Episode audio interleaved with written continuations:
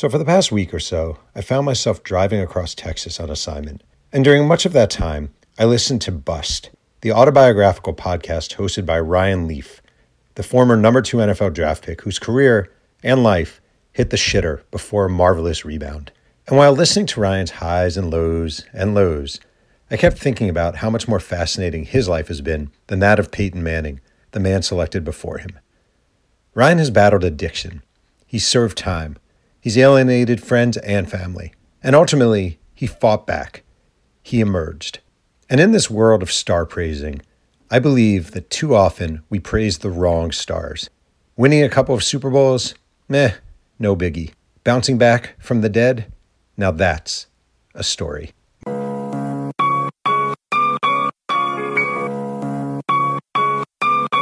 My name is Jeff Pearlman. I'm the New York Times bestselling author of nine books and the host of Two Writers Slinging Yang, the podcast where one writer, me, talks writing with another writer every single week.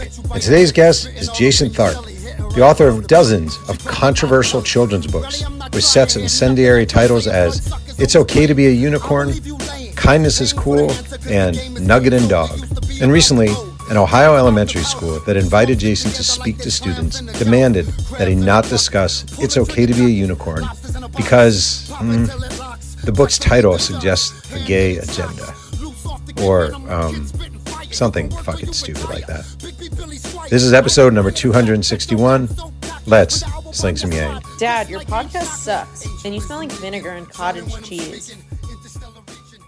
All right, Jason, you're the author of some very controversial books, including It's Okay to Smell Good, Nugget and Dog, Bunny Will Not Be Quiet, The Best You, Kindness is Cool, and the most controversial book in your controversial catalog, It's Okay to Be a Unicorn, an inspiring picture book features unicorn pretending to be a horse until he learns to embrace his true self, a controversial communistic manifesto that needs to be banned from schools everywhere thank you for coming on the podcast.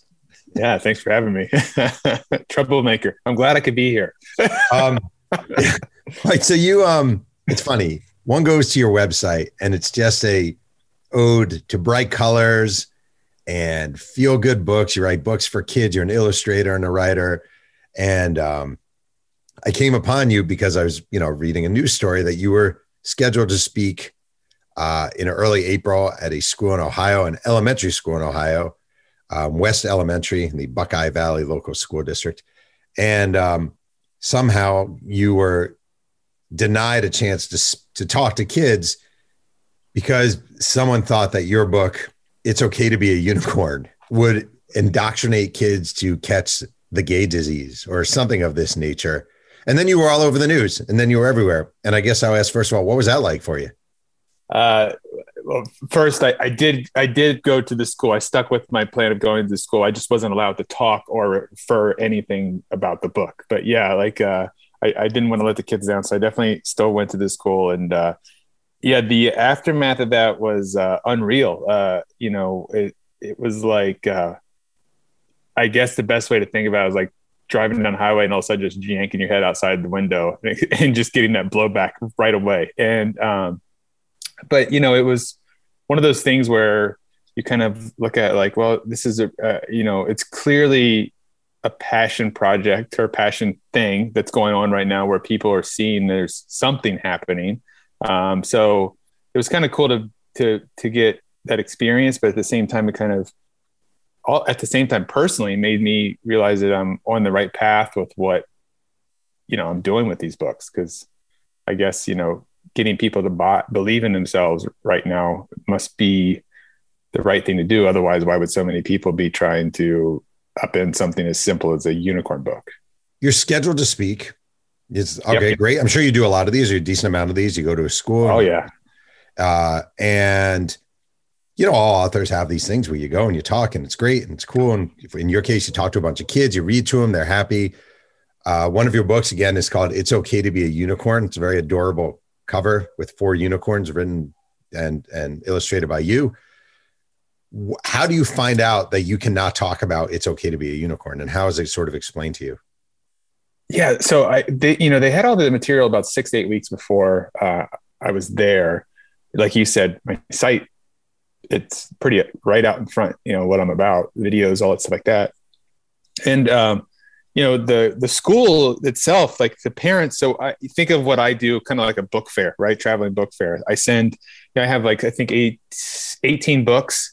So I'll send all of the sales materials home to the school or to the schools, and then they send it to the parents where the parents can do their own research. You know, they can read a book, read about me, all that stuff like that. And then, um, prior to the visit, you know, all that stuff set up. Well, the day before the visit, I'm drop my kid off at school and I get a phone call from the school. And I was expecting it to be like the media specialist or librarian because this school had, um, the parents had ordered almost like a little, oh, pretty darn close to 500 books of like mixed ones, which is a pretty good, that's a pretty good amount for like one visit. So I thought, well, they must be calling to straighten out last minute things. And when I answered, it was the principal. And uh, I was, you know, it was very clear. I mean, out of the gate that this this dude was not interested in having this conversation. It was coming from somebody above him, and uh, it was just like, you know, so could you tell me about this unicorn book and how you're going to talk about it? And there's a parent that's that has an issue with it, and he, he he's kind of waffling back and forth because it's very uncomfortable to him. And I just kind of interrupted and I said, "So let me ask you, like, did somebody think I made a gay book?" And I based that off of just all the stuff that's happening right now with you know the Florida stuff and all these things like that. And and it was almost like this relief came over because he didn't have to say it, and he was just like, "Yeah." And I'm like, "How many people?" He's like, "It's a parent," and I'm like, "Like one?" And he's like, "Yeah." And I'm okay. So I explained that I don't actually talk about the book. I actually don't read the book to anybody outside of preschool to first graders because let's face it, preschool and first graders are like herding cats. You really have to entertain them. So I talk about I talk about three different things like kindness, uniqueness, and practice, and how that's important when you're little.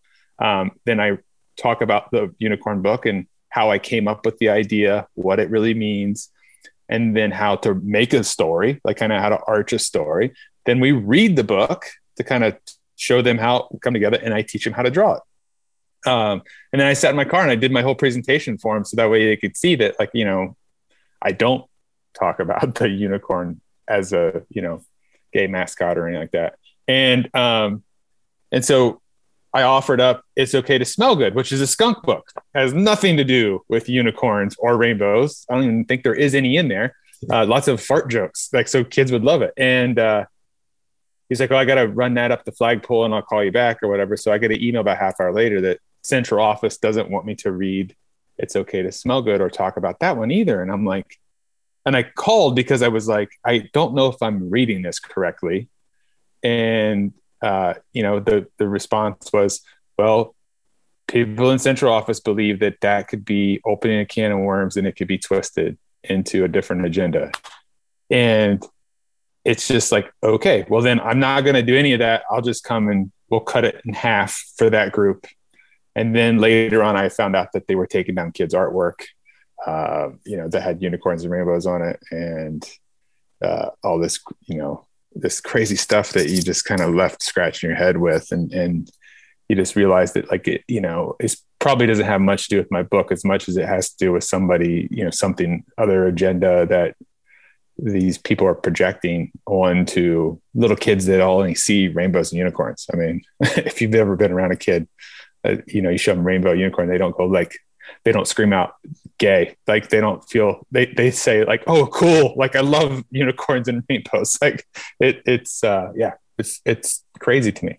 It freaking breaks my heart. Like it actually breaks my heart and not for you and book sales. Like it breaks my heart because what the fuck? Like what the hell are you talking about? You know like what are you people talking about? Like what are you what are you doing? It's so much bigger than a book. It's like what are you what, what are you even talking about? Yeah that was the the the part that that kind of like you said just gutted me. It wasn't so much like you can't read your book and you can't like okay whatever like I, i'm i'm fine with that. Like if you don't like my book that's okay. But what crushed me was hearing that they took down made the kids take down their artwork and hearing from inside that kids were saying stuff like, "Well, wait, why are we taking this down? He hasn't been here to see it yet." and finding out that they just replaced the artwork with other artwork that way it wouldn't be it wouldn't become unnoticed and that I just wouldn't see the rainbows unicorns and I just like remember going like you know number one like I knew at six years old this is why it's so important to me to talk to these kids at this age because I was a kindergartner right kindergarten first grade when I knew that I wanted to do this when I grew up and if I would have been able to have somebody in the small town I lived in that was an author, an illustrator, come to my school and see my artwork. Because back then I didn't have, when I said that, it wasn't like my people in my town went like, yeah, you could do that. It was like, dude, that is the dumbest idea and you're never going to make it. It was the exact opposite. So to have an author or illustrator come in when I was that age, I would have like loved it. And, you know, that's the stuff that what these people can't see and they don't understand is how many times kids after I'm done speaking come up to me just to see the show me what they drew, just to get a fist bump and hear me say good job. And the grin that they get. And I, I feel like that's what we what was taken from those kids. And uh, yeah, it has nothing to do in my mind with books or book sales. It's really about the experience of just magic and touching another person's heart that like hey i i know what it was like to be your age to dream big to feel like it was impossible and i also know what it feels like to grow up to get to do that and i got a roadmap for you and i just want to help you in a little ways. And yeah that that that's the bummer. All right just so i understand this it's okay to be a unicorn. What does a unicorn have to do with is it because there's rainbows in the book? Like is that the whole is that it? Yeah, that, I mean that's that's kind of what came back from what I understood was that it, the agenda is that there's rainbows and unicorns and there's rainbows on the cover, which there's not. Um, it's on the back of the book. Um, yeah, that, that that's kind of it. I mean, it, it's the proof is that like there clearly no one read this book. The people that cancel it, I mean, it's 32 pages, dude. It takes me five minutes to read it. Like it's still you know like to vet this book would have been like you know all right like let's just flip through this real quick. Oh okay cool. It's it you know it, it's i've heard anything from you know it's a book about a, a, unicorn that's transitioning to a horse. And i'm like well you didn't read the book.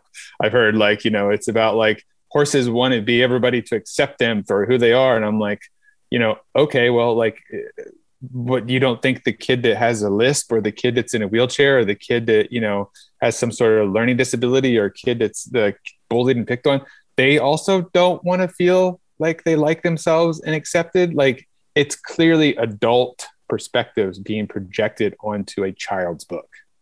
It's really interesting. I am from a small town like you. I'm from a small town in upstate new york. And um, okay. recently there have been efforts by a group of parents to ban books and keep kids from reading certain books. And two of the books are Gender Queer and The Hate You Give, right? And um, I had The Hate You Give. The author of Hate, The Hate You Give is Angie Thomas. I had her on my podcast. I, I read The Hate You Give, which is one of my daughter's favorite books. I don't know if you've read The Hate You Give. It's freaking fantastic. I'm going to write down. It's great. It's awesome. And it's a kid's book, teenage book, young adult. And um, you have all these parents protesting against these books. And there's one parent in particular and in her posts, she doesn't know how to punctuate. Her sentences are all run on. She's, you know, she doesn't know when to capitalize, when not to capitalize. And these people are telling schools how they should educate children. And the schools are listening to them because they just don't feel like dealing and they're intimidated and they're beaten down. What are we supposed to do about this? Like you're kind of in the front. You've you've faced it. I have not faced it. My books are for adults. Like you've faced this. Like what what are we supposed to do about this whole thing? Yeah, it's it's it's difficult, and what I've kind of put out there with people in this process of what I've learned is it's the importance of understanding who you're electing as your leaders right? Like they like these parents are are putting these people in and i i would i would suspect that you know and i'm guilty of it myself is that sometimes you'll vote for people or whatever that you don't really know what they stand for or if you don't and especially a small town if you don't take the time to get to know that person especially if it's small enough that you could get to know them and what happens is is that they get elected and you know after the fact, it's almost like buyer's remorse. Like, oh no, like this person's doing this now and we disagree. So I think what's happened is a lot of people are kind of in that spot of like, what do we do? You know, and you know, it's embar. I mean, I've gotten lots of messages like uh, embarrassment, you know, different things like this. And, you know, I think that uh, one of the things that I wish that would happen in schools, um, you know, we have all this thing about standardized testing and stuff like that, but I wish that we could teach our kids like emotional management, like how to understand being a human. I think that, you know, in this world right now, we live in a social world, but people have not figured out how to be human in a social world. And that we're all going through stuff. Like we're all trying to figure out everything. And it's what is the craziest thing is what we're taking away in this process of banning these books is the tools for those kids that are struggling to find out whatever. Like, you know, the hate you give, like that just because an adult reads it doesn't mean a kid reads it the same way. Like it, a kid for a kid, it could be a lifeline. I know for me, when I was a kid, Shel Silverstein was my lifeline. I mean, it was like where the sidewalk ends, like saved me so many times because I felt seen. And, you know, now if he came around, like, would it be okay that he was an illustrator for Playboy for a long time? Would it be okay that he had a lifestyle that was completely like against being a children's author? Would he get canceled now because of that? Dr. Seuss. I mean, all these things. It's it's uh, it's almost like they forgot what it was like to be a kid. You are no longer allowed any nuances whatsoever. None. Yeah. Not, no. Like I always say, one thing I learned in journalism definitely is people are gray. And there's no like people used to say to me when I was a young journalist, I'd cover a baseball player. People would say, "Oh, is he? A, so is he a good guy?" And I'd be like, "Yeah, he's a good guy." But there, there's no such thing. Like we're all multiple layers, and you have to allow people to have their flaws and their in you know imperfections and so on. So we do not allow that at all anymore. You're called out immediately. Yeah, everybody messes up. I mean, it, it, that was one of the big things that you know I had to learn about myself because you know I grew up as an adult that hated myself, but it all was rooted in my childhood. You know, it was like I spent so much time thinking there was something wrong with me because of the way you know I had uh, you know dogmatic stuff as a kid where it was like, you know, I felt one way, but like I was a bad person because I didn't feel, and it just kind of builds up. And when you don't realize that like people, everybody makes mistakes. And I was taught that you're supposed to live a perfect life. If you're not perfect, then you're bad. Well, that compounds up and it's like, yeah, you just don't, you, you don't, people don't realize that like every single person you see is going through something and every single person makes a mistake and has things that they regret but like I, I did this post yesterday and it was amazing. The response I got from uh, this group was I asked the question of, what do you think would happen? Or I wonder what would happen if all of a sudden people showed grace.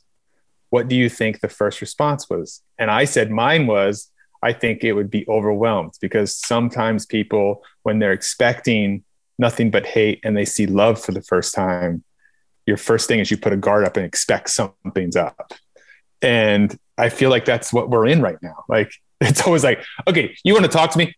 What kind of crap are you bringing to the table first? There's never a, you know, you, you have to filter. Yeah. That's interesting. I, I, I had this in, into my head. I feel like Marjorie Taylor Greene needs a hug. Like she needs like someone to mm-hmm. give her a good hug and be like, we can disagree. you know what? It's okay. We're right. both people, you know, like it's okay. Um, wait, I do want to ask when you show up at the school and you decide to speak and you're like, you, okay, I'm not going to talk about these two books. Were you conflicted? Did you have feelings of sort of anger when you're sitting there, or did you just have to let it go?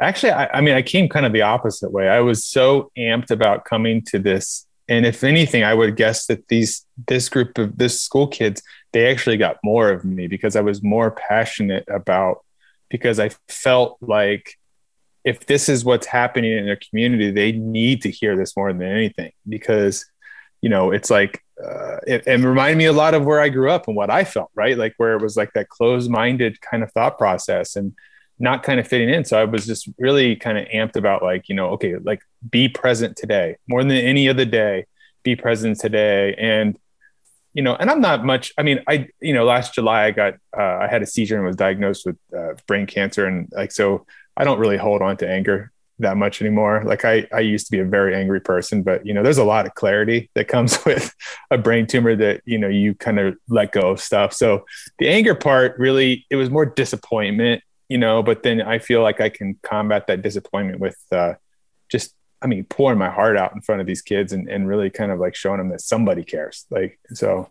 Um, I want to talk about your background. First of all, you have on your website this it's one of the best things on the internet. And you know there's a lot on the internet which is just your about page which is jasontharp.com backslash about. Uh, you illustrate beautifully your life story sort of in pictures and quick words. You were uh, again as we touched upon grew up in a small town. What town are you from actually? I grew up in a, a town called mount vernon fredericktown area in uh, ohio. It's kind of little bit central but a little like east central. Yeah I feel like you and I basically grew up in the same hometown, the way you describe your hometown. Um, Probably so. Yeah. Very, yeah, small. very. Uh, and, uh, you know, you tell your story, you were, you were a kid who sort of had no confidence. You didn't feel like you fit in. You gained almost, you got to balloon to almost 400 pounds. You lost 180 pounds. What was, you said you quit your corporate job. What was your corporate job? I love people who quit their corporate jobs. I worked at, I, I worked at Bath and Body Works, uh, as the a package designer, which was a good job. I actually liked that a lot. And then I left there and went to Limited Too. Uh, like now it's called Justice, uh, and just was miserable there. And uh, that's where I that's where I jumped ship. Yeah. Wait, quick question for real. What was your yeah. most miserable moment in corporate America?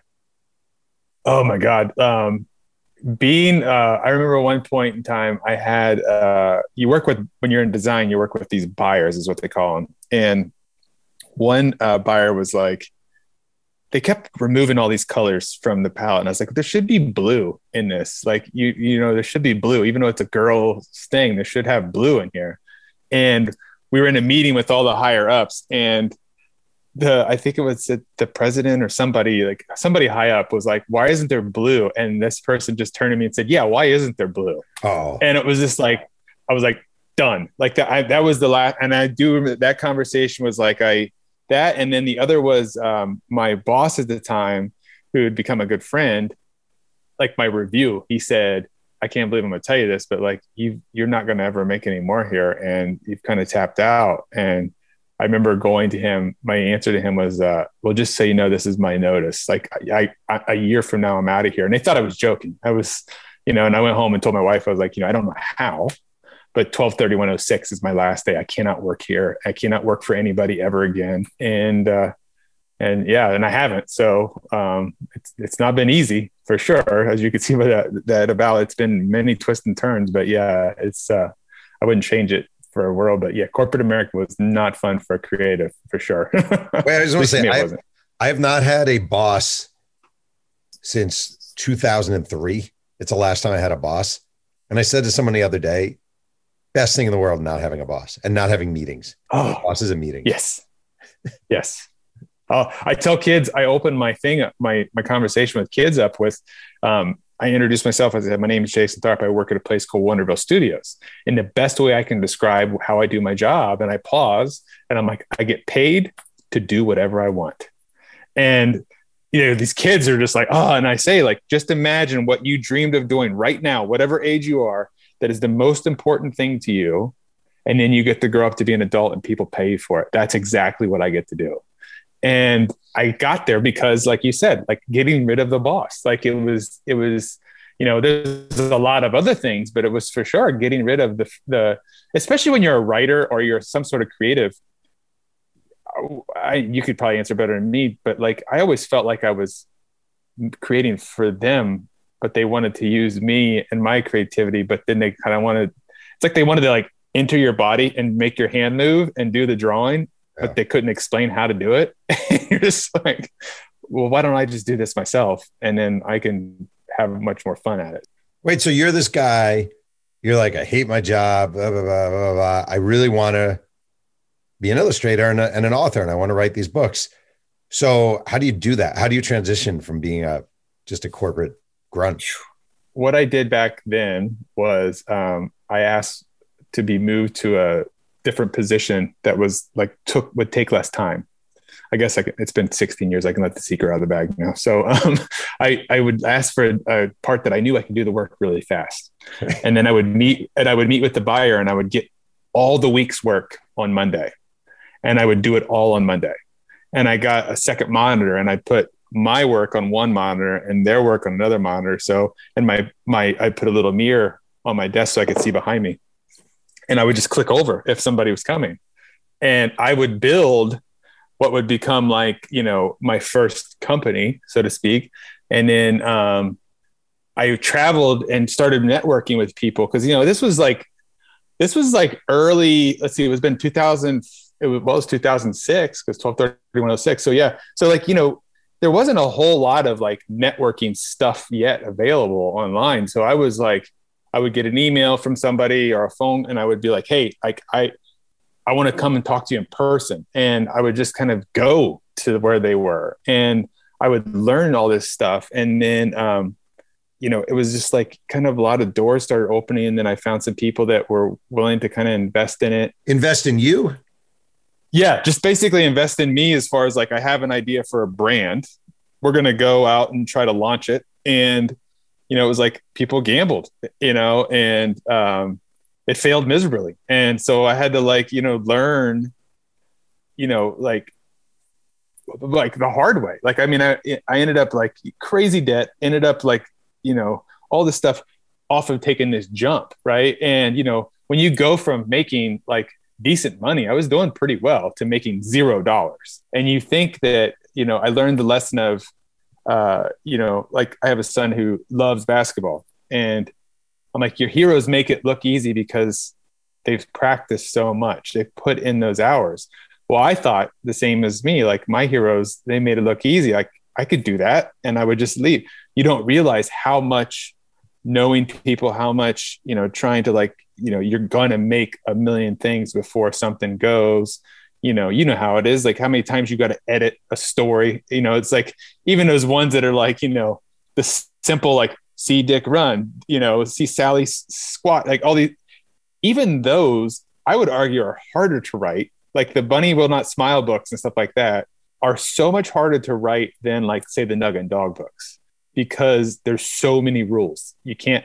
You think about like you you have to have certain word counts. You have to have certain words. They can't be too long. They can't be too hard for the kid to understand. Like, and you you see those things at the surface level. You think that's easy. And so yeah, I just I just literally quit started, had decent success, got to, you know, from that, that thing failed, but then I kind of built up the new thing. But wait, and when you say, um, when you say that thing, what do you mean by that yeah, thing failed? My, my, I had a brand that I called uh, Quirky Mansfield that we started that was like, we did like t-shirts and stuff like that. And um, it, it just, it failed, you know, by my own stupidity, probably like, you know, ego driven, like dumb, like just a bunch of dumb mistakes that you just don't at the time realize that a conversation would have cleared up a bunch, but instead, like your your ego's bruised or you think that you're right, and so you you know you're young and stupid. You just kind of do you know you stick behind your guns instead of just saying like, all right, let's figure this out, which led to like you know legal fees and all that crap like that. But then after that, I I because I was in a desperate spot, um, decided to create another brand, but I sold it. And in that one, you know, it was like you just feel like you're not you're not connected to it and then I started. Uh, then once that one, I got done with that one, I moved on to another one, and then it was during that process where I started going like, well, wait a minute. Like my whole life, I had teachers tell me that I wasn't a good writer, and they had told me. I remember my eighth grade guidance counselor telling me I wouldn't amount to anything because all I do is draw over stuff. So I started reflecting back, like, wait a minute. People keep investing in my talent. I'm the one writing these bios somebody's editing them, but I'm writing them and I'm creating the characters. And I started like thinking like, well, what would happen? And then that's where, I, as I explained it to kids, I'm like, this is where the mind blown happens. Where I said like, I, it started with a question for me was like, I wonder what would happen if I started chasing my big dreams. Like if as an adult, I decided to say no to everything that an adult should say yes to, and yes to everything a six year old would say yes to. And that's where I kind of leaned into the weird part, right? And started like attacking those insecurities I had, which is where you see in all those books is they're all it's okay to be unicorn is a story about me. It is not a story about a unicorn. It's a story about me feeling uncomfortable in my skin and coming to terms with telling the world that, hey, I want to be a writer. And, um, you know, it was like, because the thing is for me, I never understood punctuation, grammar, all that stuff. It never, it still does not make any sense to me. It's like, it's like looking at a foreign language and um, I just can't comprehend that. But my imagination is crazy big. And so I can write and it was my first editor at Scholastic, which you know was my first publisher. So you go from like zero to Scholastic, and you're like, oh god, like you know I'm having a heart attack because I've never written actually anything ever. And she said to me the best thing ever. She just said, uh, I, I remember sending the email and I said, I almost threw up sending this to you. And she was like, why? And I'm like, because I'm not a good writer. And she said, That's nonsense. Who told you that? She's like, You're a great writer. She's like, You write in your voice. She's like, That's hard. She's like, Your grammar is bad. She's like, But that's my job. And I'm like, Wait a minute. What do you mean? She goes, My job is to fix your grammar. She goes, Just right. And it was like giving at six year old me inside a pencil and saying, Draw. And I just, I mean, dude, when I'm talking right, I mean, I probably wrote 50 books. Like, you know, over the like two month period, I just was nonstop, I had all this stuff and you know and um you know so like every day i write and every day i do you know my grammar still sucks. And you'll see in my site like i think it says in the uh, the Brainspirations part it says like attention grammar police. Like you know i don't care what you think. Like i know my grammar sucks. Like i'm aware. Like so if you're going to judge me on my grammar like you know correct it for me if you want but uh, when did your yeah. first book come out? The first one was in 2015 or 2016 it's hard to tell after how many books total have you written by now? That have been published? Um, i think i'm at 16 right now that are out. And then there'll be three more this year. I moved into self-publishing now. So i can you know back to that whole thing. I'm no bosses. Now i can write with through self-publishing what i actually want to say. And don't have anything you know anybody telling me like that won't sell or that's not you know. I've been in front of you know i was before covid i was averaging about between 40 to 50,000 kids a year that I was speaking to and tons of school visits. And I asked lots of questions. And I do one thing that adults, I think, fail to do is ask a question. And then I shut up and listen to what they say. Yeah. And then like I hear what they say and then I write to address that. But the cool part is, is I have those same insecurities that I had as a kid and I didn't forget it.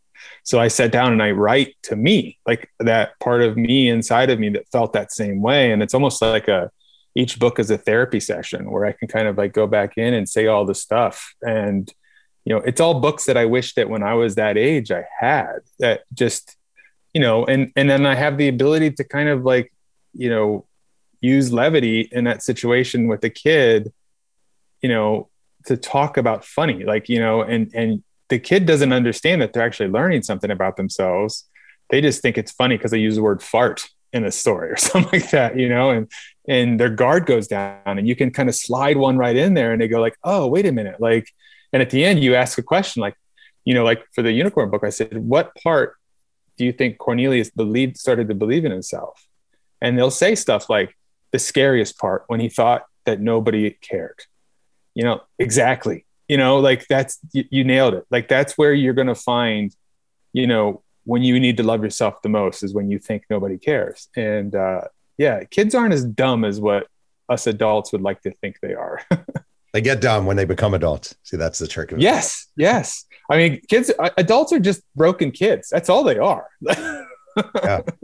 Before we continue with two writers slinging yang, a quick word from our sponsor. Hey, this is Jeff Pearlman, and I'm here with my wife, Catherine, who spent today recording the audio of her upcoming July book release, First Phone A Child's Guide to Digital Responsibility, Safety, and Etiquette. I gotta say, you seem pretty nervous about it.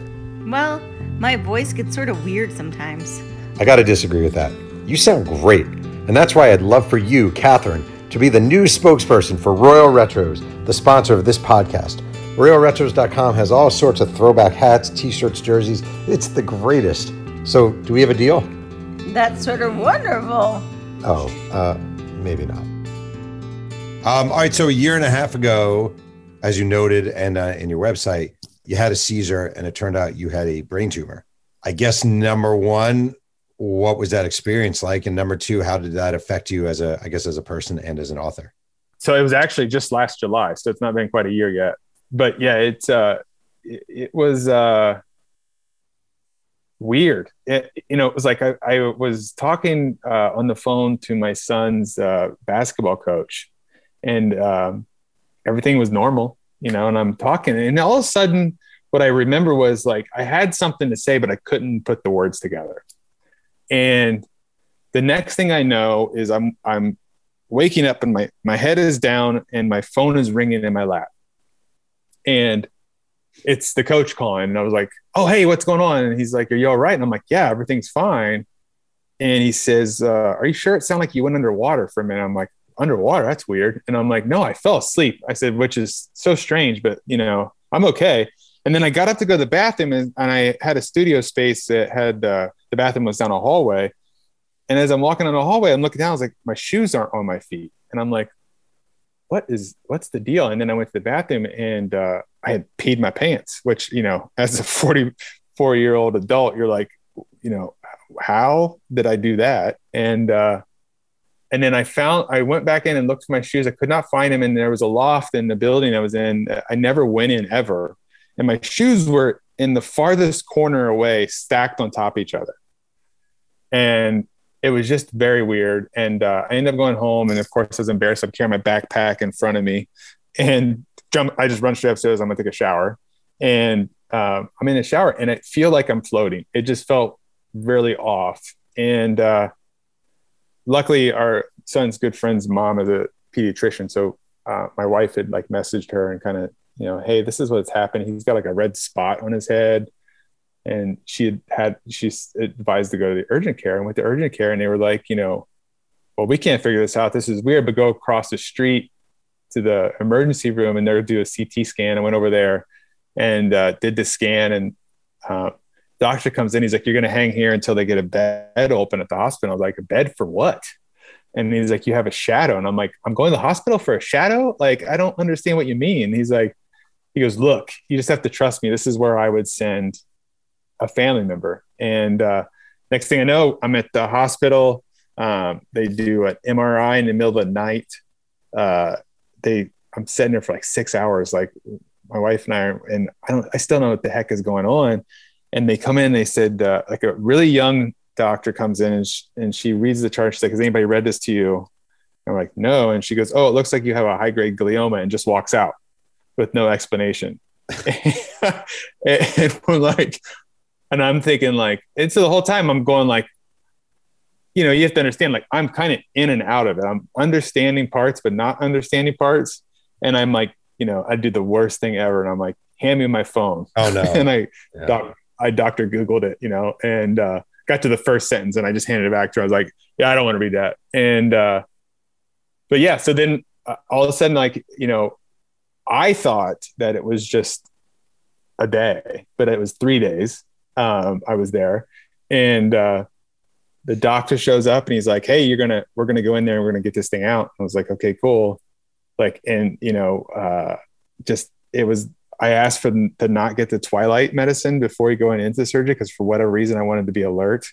And uh, as I'm going in, it was like this on the mon- there was like four monitors on all, all walls, and like on each one was a scan of my brain.